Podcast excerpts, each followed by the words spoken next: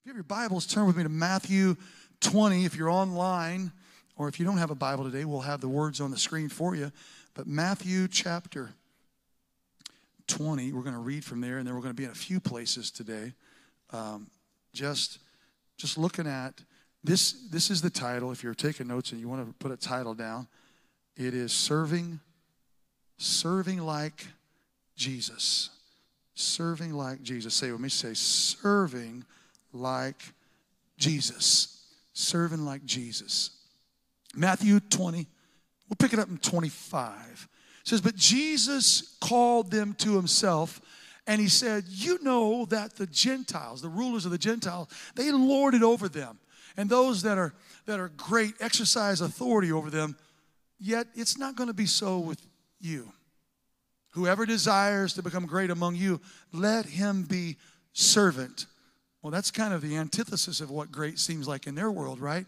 And he says, And whoever desires to be first among you, let him be your slave, just as the Son of Man did not come to be served, but to serve and give his life as a ransom for many.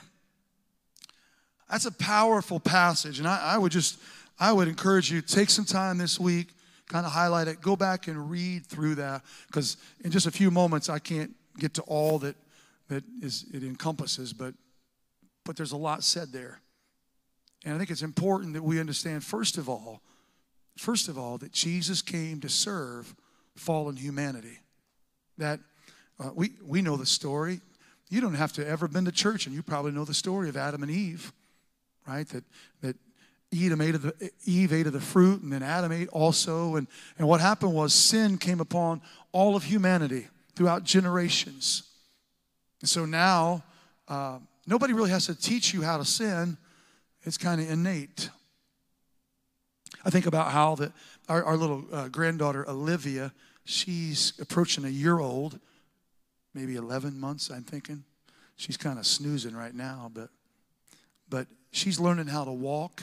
And so, you know how it is with kids. When they learn to talk, you'll get them say, Mama, or dada or something. You'll do your best to try to get those words. In fact, parents may even compete on are they going to say dada first or and usually it's dada, right? But but but they're trying to get those words out. It's easier for them to say that, by the way. It's not because any other reason, I don't think. But and then they're trying to walk, and Olivia, she's trying to learn to walk, and she's got this thing where she she like you got her by the hand, you're trying to pull away, and she's just holding tighter you know, she's doing that thing. Every once in a while, she'll make three. Everybody's, oh, and they're trying, they'll pick her up and try to get her to walk. What are they doing? They're trying to teach her to walk because they know you need to know how to do that in life, and they're trying to help her to do that.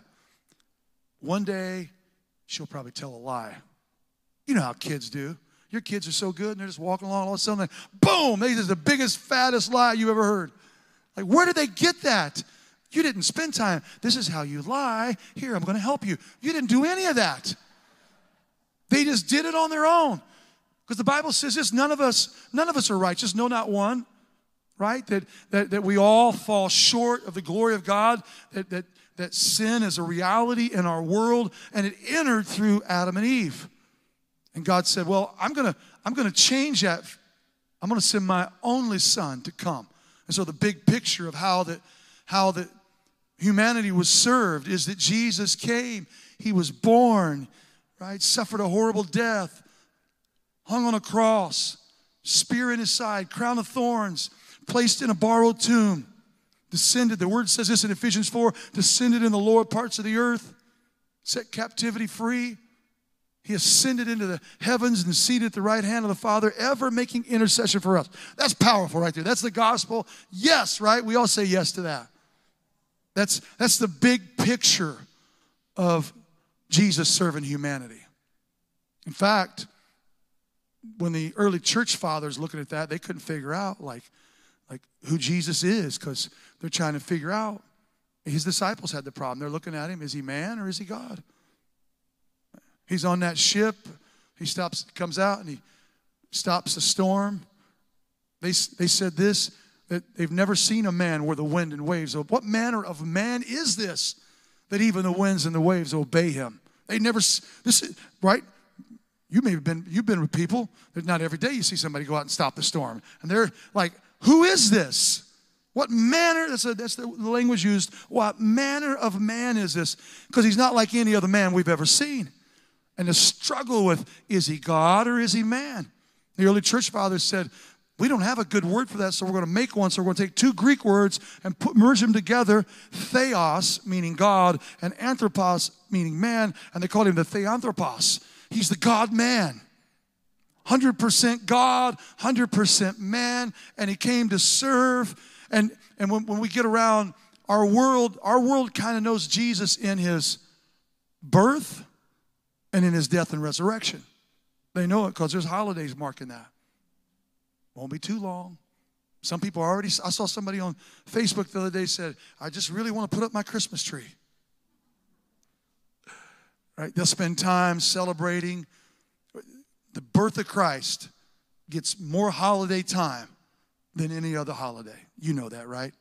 I just illustrate how people already want to embrace it. At least a month out of the year.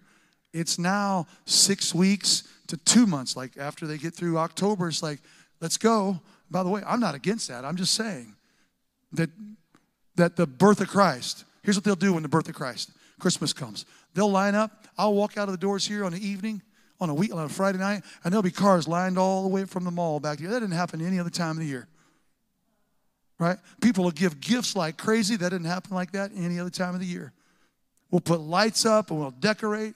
No other time of the year does it happen like it happens. Because our world understands and you say, Pastor, they're not always celebrating Christmas like the birth of Christ. I get it, but that's what it's about. And, and that gets rec- recognition. And his death and resurrection, Easter. Folks celebrate Easter. Not everybody, but a whole lot of people spends time celebrating Easter. What are you saying? I'm saying that, that the birth and the death and, and, and resurrection of Christ get some attention, but sometimes that middle part called the life, and I didn't mention it earlier on purpose. Sometimes our world understands nothing about the life of Jesus. All they know is he was born and then he left this earth. And there's a bunch of strange people that go to a box on the side of the road and, and worship him like we do, right? They don't know. In our world today, people don't know a difference between going to a church. Uh, it's no different to them if they went to a Buddhist temple or a Muslim mosque or a Jewish synagogue. They don't know what church is. Sad but sad truth. Now, now, just so I can help you, his life is so important. And it could have been, could have been, I think there's a lot of reasons why it couldn't happen besides this, but but could have been Jesus could have been born, hung out in some desert area for a long time, had never seen anybody, and then showed up one day, said, I'm the Messiah, tear this temple down, I'll rebuild it, and they would have still put him right. He still would have ended up maybe the same place but there's a lot of prophetic implications or reasons why he had to live. But I'm just saying, his life was on, on purpose for you and I. Right? We, we know what the first Adam did. First Adam made some wrong choices and sinned. Second Adam comes, and Jesus, he lives the sinless life. For you and I, Jesus is the picture of the life that God has for us. Here's, here's a word that we don't use so much in our world anymore Christ likeness. Jesus demonstrates what the life that you and I could live looks like. That we can have a Christ-like life.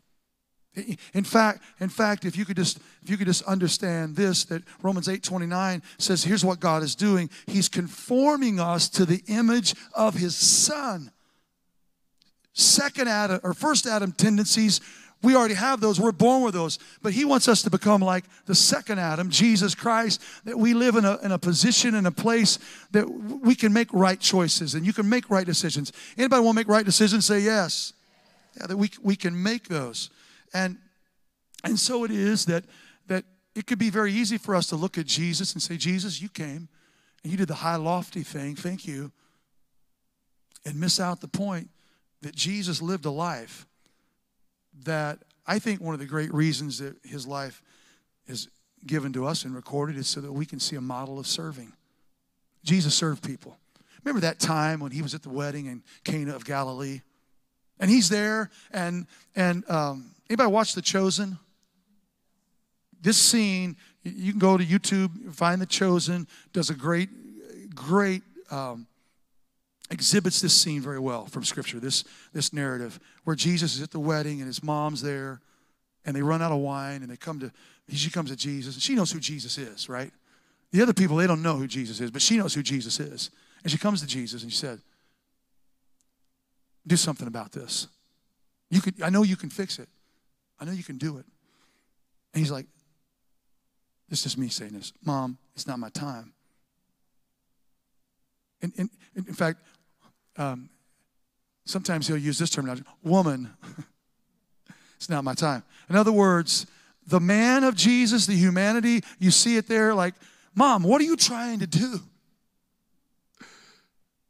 But yet, right, the, the anthropos, the man Christ Jesus, and then you see the theos, the God Christ Jesus, who, who takes the water and turns it into wine because he has the power to do that. Serving those people there at that wedding. When he gets down to wash his disciples' feet, serving them. How, and they've watched who he is. They, they've seen what he did out there in the storm. They've seen blind eyes open. They've seen him heal people that couldn't walk. They've seen him uh, uh, at, at Gadara when the man was full of demons and setting him getting set free. They've, they've got to witness this, and now he's coming before them and going to wash their feet. And they're like, Peter's like, wait, you can't do that to me. But Jesus serving. It's the children coming to him. His disciples like, hey, hey, you pesky kids, this guy's a pretty important guy. You need to get away. Just give me a little Greek there. You pesky kids, get on out of here. Leave him alone. Jesus says, No, no, permit them to come to me. And then he blesses them. That's Jesus serving. So many pictures, over 40 recorded miracles in the gospel of Jesus meeting people where they're at and serving them. That didn't include all the other things that he did. In fact, John said it like this that, that if, you, if you could write the books, the books couldn't contain all of the ways that Jesus encountered people. Well, why did he have to encounter people? So that it would be an example for you and I. The high and lofty thing that we needed so much to give his life as a ransom for many, so important, but he also illustrates for us in his word serving in one on one, one, on one encounters. Jesus gave us a picture of what serving looks like. He touched the untouchable with his life. And so I'm going to take you through three stories, three true stories of Jesus interacting with people. I'm going to start with this point. So if you're taking notes, you can just jot this down. This is where it starts. Jesus served the marginalized. Everybody say marginalized. And, and by the way, if you are going to do ministry, if you're going to serve others, you've got to touch the marginalized too. And uh, when I was a kid, margin meant this. Still does to me. It's, I mean, there's, there's more than one definition of this word, but margin meant the little borders on the side of the line paper. You know what I'm talking about?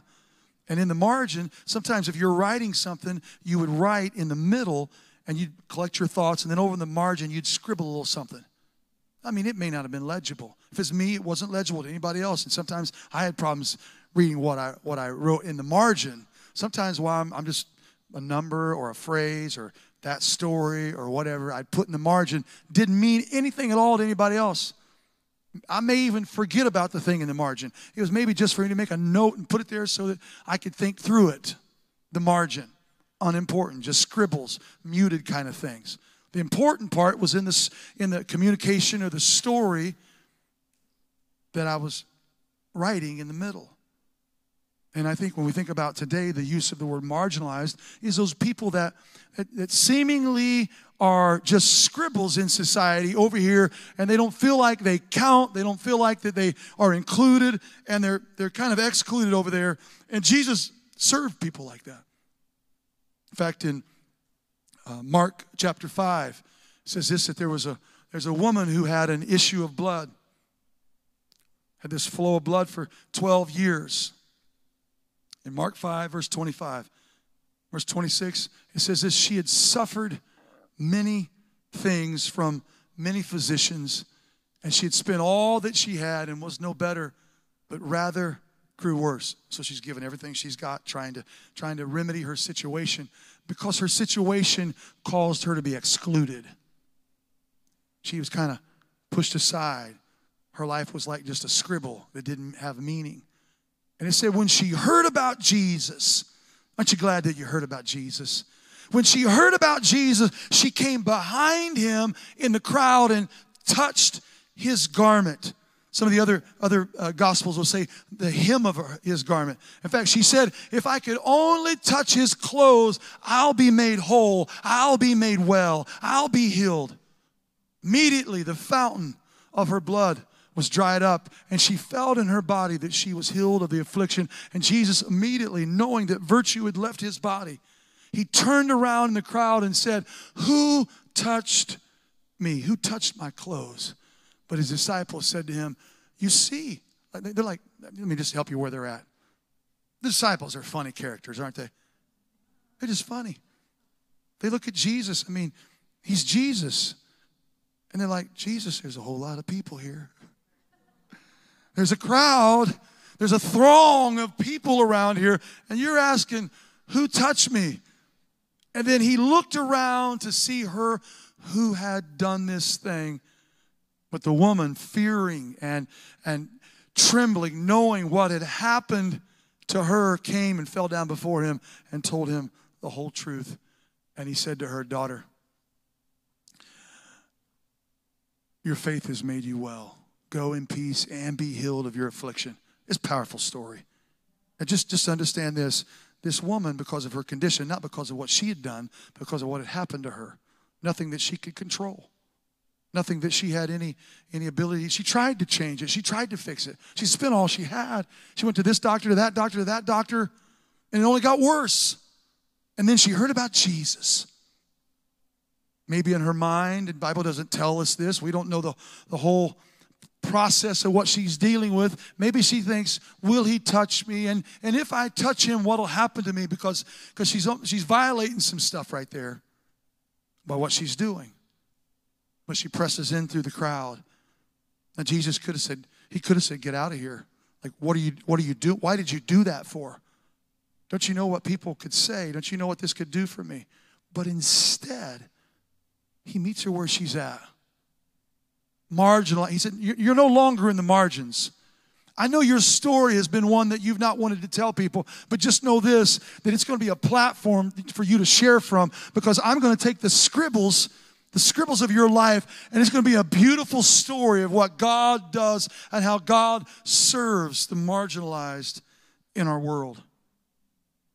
Jesus wasn't looking for just the nicest story when he came to this earth, he was looking for those people they were just scribbles in the margin. My, my, my, um, my other granddaughter named Lucia hadn't planned on saying, doing granddaughter talk today, but, but it's all I know. It's my life. Somebody said grandkids are the gifts you get for not, the reward you get for not killing your kids. So, anyways, anyways, our middle granddaughter's name Lucia. She's three and a half. She was up here. She was bouncing before they started bouncing. Like she, like she was ready to go. She's like doing some little thing, you know. And and Lucy, so you guys understand this that birth order is kind of important. The way it impacts us. Maybe you don't know that. Maybe you don't. You know, um, if you're firstborn, check this out. Parents, I'm gonna help you see something you probably some of you maybe have never noticed. Your firstborn, you take pictures of them doing everything. Then you post them on Facebook. Oh, look, he waved hi, and we're glad. But you're so excited about it when you're the when it's your firstborn. Second child comes along, they do some great achievement. You're like, oh, okay.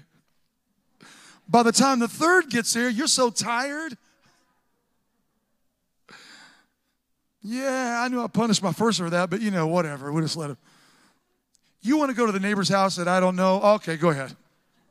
First one, you didn't let them leave the yard, right? Because we parents parent different with different children, and there's different ways that they respond, and and sometimes sometimes the middle kid feels like they're left out.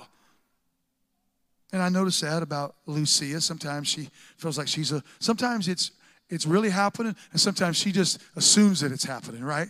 So maybe she knows how to use it for her advantage. I don't know because she's very smart. Because you know how your grandkids are. They're the smartest grandkids of all, right?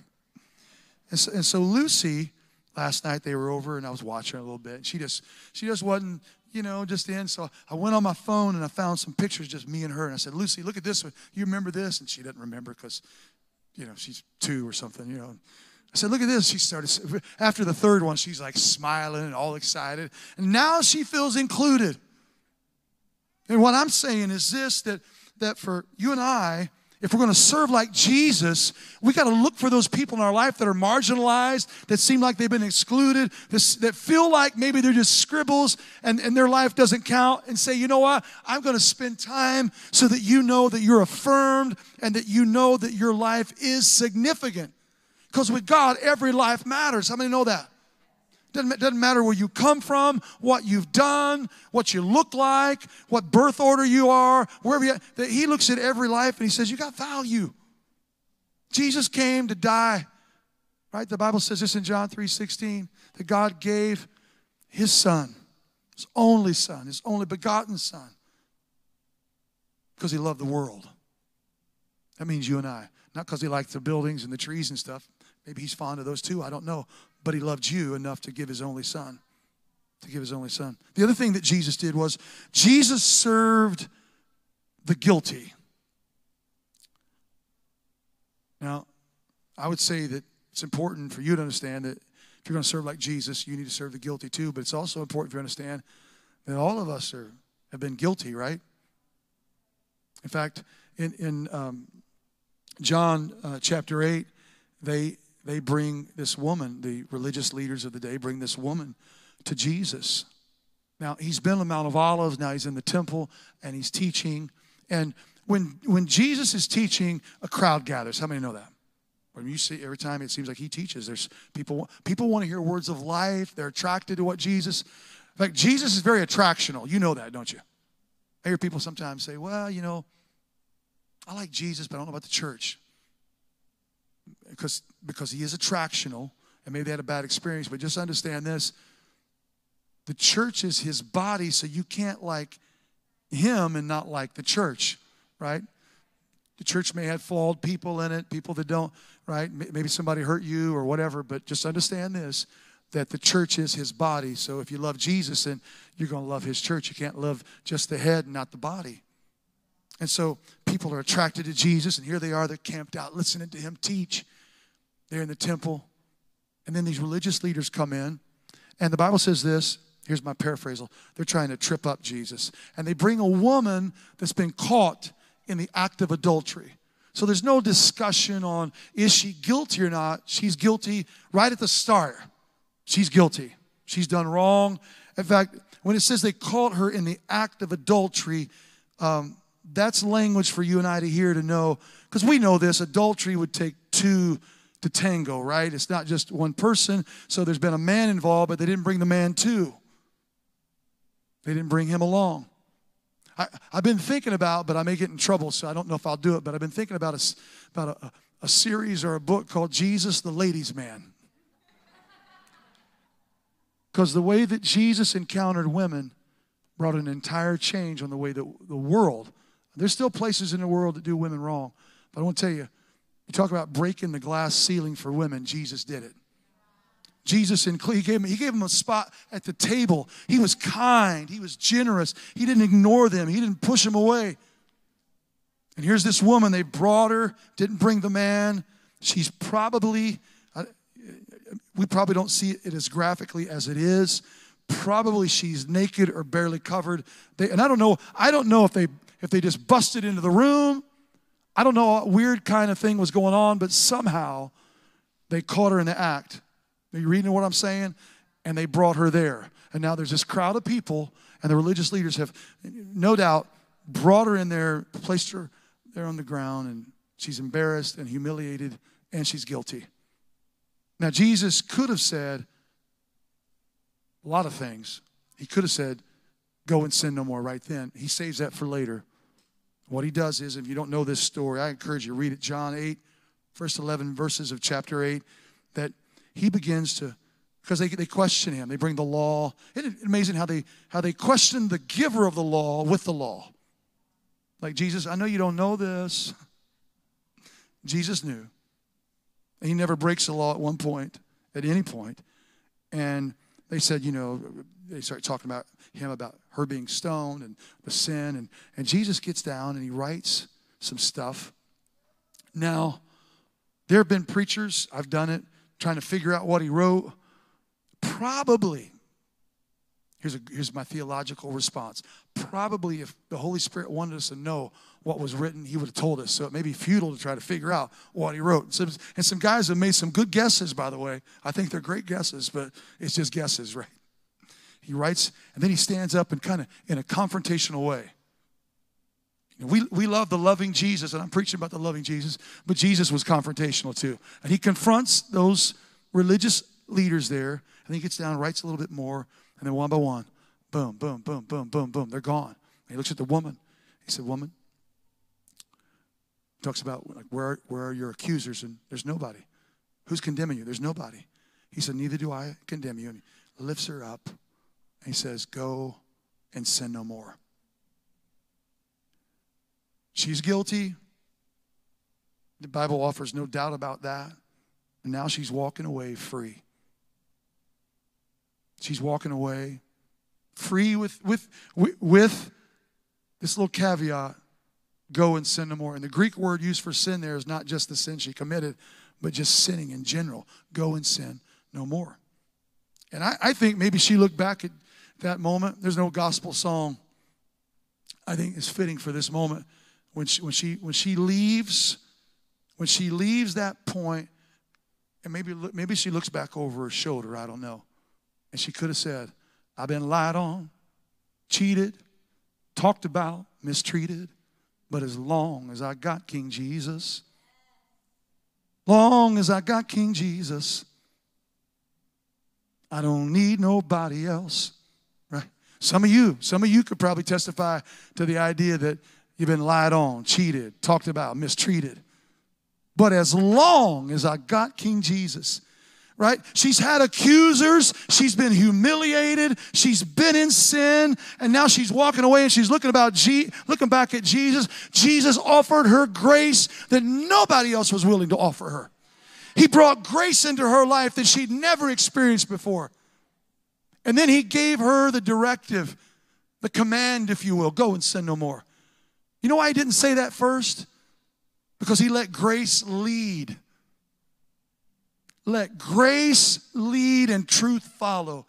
Sometimes we feel so compelled to fix the wrong situation that we don't approach it with grace. If I want to serve the way that Jesus served, Jesus did this. He let grace go first. Let grace go first. I was in a restaurant yesterday Chuy's, Mexican place, and waiter came up. And, man, he was a big guy. I feel like he's taller. I wasn't standing up, but I felt like he's probably taller than me. Young guy, and and he had a T-shirt on, and like you could just see like the the mounds of muscle on his chest and his arms, big arms, you know. And he walked up there. I wouldn't even try. I mean, it's just so visible that you could see this guy. He works out, you know, kind of kind of like me. I'm playing. I'm playing. But the thing that I noticed, secondly, was he had his name tag. And on the name tag, it's so funny, the name was too long to go on there, so they put one part on top and one part on the bottom. His name was Christopher. And so it said Christ Ofer. And I said, Hey man, I like your name tag. I'm thinking, I'm always looking for the end. I think, well, this is the end. We're going to talk about Jesus because, Lord, you gave me the sign. It's on his name tag. He said, Yeah, it's funny. He's, he said, corporate, wherever they made these tags at, he said, they, that's the way they gave it to me. He said it wouldn't fit. He said, and I'm not religious. I said, Well, you know, somehow he found out I was a pastor. I didn't tell him, I don't think. I can't remember. But but he found out and and I said, I'm not religious either. Just trying to, right? I don't, I, I mean, I want to be, I want to have a relationship with Jesus. Not, I'm not anti-religion by any stretch of the imagination, but I'm just saying, I, I want to come alongside and say, hey, I'm not. He said, well, I thought you was a pastor. I that's where I want you at. Because where I can share with you Jesus with you, you got to get this guilt and, con- and condemnation and shame off of you so we can really talk. Because the Holy Spirit might want to bring conviction Check this out. Holy Spirit conviction will lead you to change the thing you're doing in your life, not just bring guilt and shame on you and condemnation. He's going to bring you to a place where you can you can enter into a new place in life. The, the Bible says this that he makes all things new. That's what he wants to do for Christopher. I said, "You know what your name means, don't you?" And he did, so then we could have a conversation. I'm looking for what God's going to do because we're going to have another meeting with this guy. But I'm just saying this that you got to enter with grace. That's how Jesus serves. You got to enter with grace. The other third thing, lastly, this morning, is Jesus served the outcast. And if you're ever going to be in any way serving like Jesus, you've got to be able to serve the outcast. And by the way, it's not easy. In fact, in the Gospels, there's several times when Jesus went to people that were kind of cast out. I mentioned the man in the tombs, Gadara, earlier. I mean, cut his flesh, broke the chains, took his clothes off. Just looks like an ugly kind of guy, you know what I mean? Nobody's going up saying, Hey, I'd like to, like to tell you about Jesus. But Jesus, he enters, they can't help but come to him. Luke chapter 5, verse 12 says this, and it happened when Jesus was in a certain city that behold, a man who was full of leprosy saw Jesus and fell on his face and implored him, saying, Lord, if you are willing, you can make me clean. Then he put out his hand and touched him, saying, I am willing, be cleansed. Immediately, the leprosy left him. This leper came to Jesus. Now, you got to understand, leprosy's uh, doctors that understand this say that the, the psychological impact of leprosy equal to or far greater than the physical impact of leprosy. We don't know much about leprosy in our world because we just don't encounter it. But if, if, if we did, it may look like something like this young guy, 32, working, working on his house, had a tool, notices there's like a blister here, doesn't think much about it. A couple days go by. Instead of going away, it gets bigger he watches it, it gets a little bigger. And so then one day he goes to his wife and says, Honey, look at this on my, on my hand here. She's concerned, but she says, let's, let's just watch it for a few days. It doesn't diminish, instead, it continues to increase. He's got a young family. They're concerned. So, so then his wife says, after she sees the increase, we need to get this to somebody that can look at this so we can find out what's going on. So they go down to the immediate care center, go to the doctor's office. They let the doctor take a look at it. He says, "You know, we got to, we gotta, we're going to have to keep you kind of watch this for a couple weeks. So you send the wife home, watches it over a couple weeks, and what happens is it continues to grow larger and larger. Finally, at the end of the two weeks, the doctor says to the the man, he's, he says this. He said, "It's unfortunate, but you've got leprosy." And because you've got leprosy, you can't be around your family any longer. And the man may say, as he's processing all this diagnosis, can, can I go to my family and just tell them goodbye?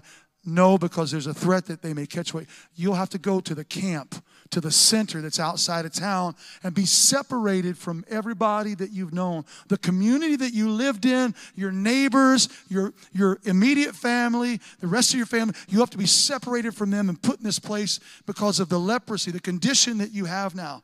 You're going to be cast out of the community because of what you're dealing with. And what will happen is, in those situations, in those days, maybe family would come and there'd be a rock somewhere and they'd place some food on it and then they'd back away and then he'd come and get the food and take it and eat it. And, and they'd do that over and over again, trying to help. He's covered, covered his face. Leprosy is a disease that attacks the nervous system and you lose feeling. And what can happen is a guy like that could be sleeping by the campfire and his feet's too close and they get burned and he doesn't feel it at all and sleeps through it and the next day his foot has to be removed because of what's going on.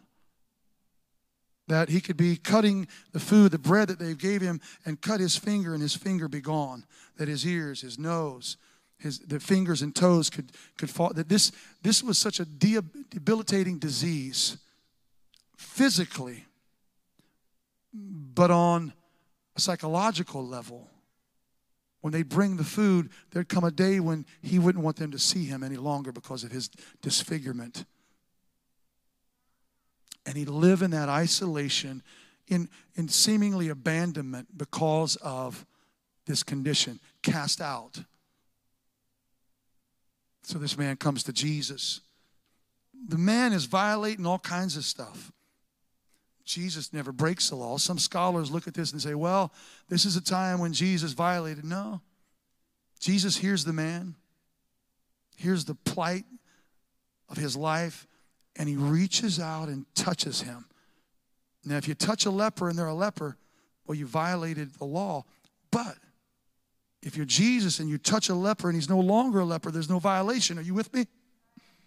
That Jesus hears this, this outcast plea and he reaches out and touches him and serves him instead of saying, Listen, you need to get away from me. I don't want my ministry disrupted by what you're doing. I don't want to be connected. I don't want to be seen with you because of what might be said. Instead, Jesus moves in. And what we tend to do in our world, and I know we're not in India where they have a caste system and there's these folks and these folks and these folks and they don't mingle. I know that we're not there, but I think sometimes we have a system that's not spoken of in our society where if a person doesn't fit the mold or look like what I think they ought to look like or come from where I come from or they're not just like me, that I kind of push them aside and cast them out. And I'm saying this if we're ever going to serve like Jesus, you got to go to the outcast and say, I want to serve you. I want to love on you. I want to share of my life with you. And that's what the Apostle Paul said in 1 Thessalonians 2 8. He, he said this, be a, he said, so affectionately longing for you you were well pleased, um, we were well pleased to impart to you not only the gospel of God, but also our own lives because you had become so dear to us. Paul says, I shared the good news, the, the big picture of what Jesus has done, the gospel. But not only that, I invested my life into your life because I cared for you deeply. Because I cared for you deeply. There's people in your life right now and it may take a survey of looking at your relationships, who you're encountering. There's people right now in your life that are isolated, that are lonely, that feel like they've been abandoned. We just come through, and I guess we're still in it a little bit 18 months of, of people having to disconnect, pull away. Some, I know people right now that are still locked down in their home. And we could try to figure out and debate is that the way you ought to do or not do? That's not even the discussion. The discussion should be this How can I reach out and touch them? And maybe it's not maybe it's not a physical touch right now. How can I do something? And that's my encouragement for every one of you, my challenge, if you will. Look at your life, your sphere of influence, the people that, that you interact with, and who is it that looks marginalized? Maybe, maybe it's a a cashier at the gas station. You may not even know their name. First step might, might be getting their name. Maybe it's, maybe it's just sharing some kindness, some kind words. Saying, saying this, because uh, I was, I was telling the first service, we had individual here that, that is involved in the service industry. And I told, I told my Madea story. You all know who Madea is?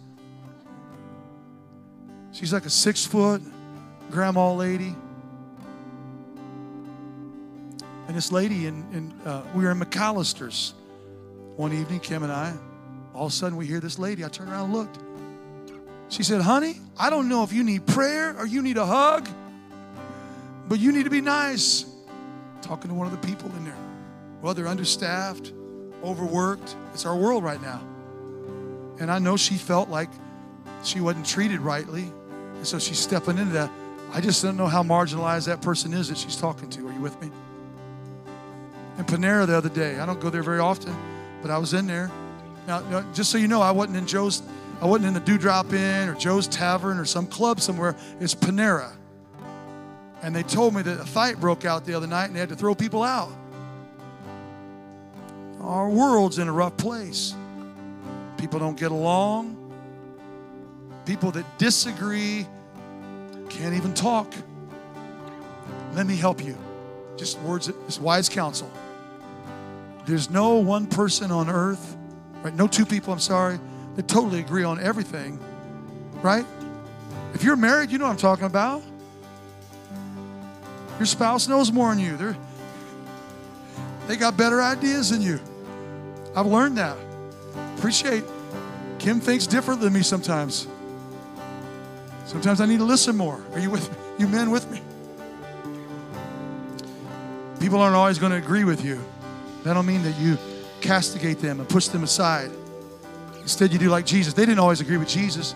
Jesus just did this. Who do you need to do this to? Who's the person that's that's hanging out in guilt and shame and can't see any light out of the tunnel they're in? Who's a person that's, that's just a they've been cast out and, and because of what's going on in their life, they just they feel like that everybody is looking at them and they have to pull away. I'm saying stepping into their world and saying, there's a God who makes all things new. There's grace for your situation. He's not asking you to get all that right before you come to Him. He's ready right now. You can't get it right anyhow. He wants to make it right for you.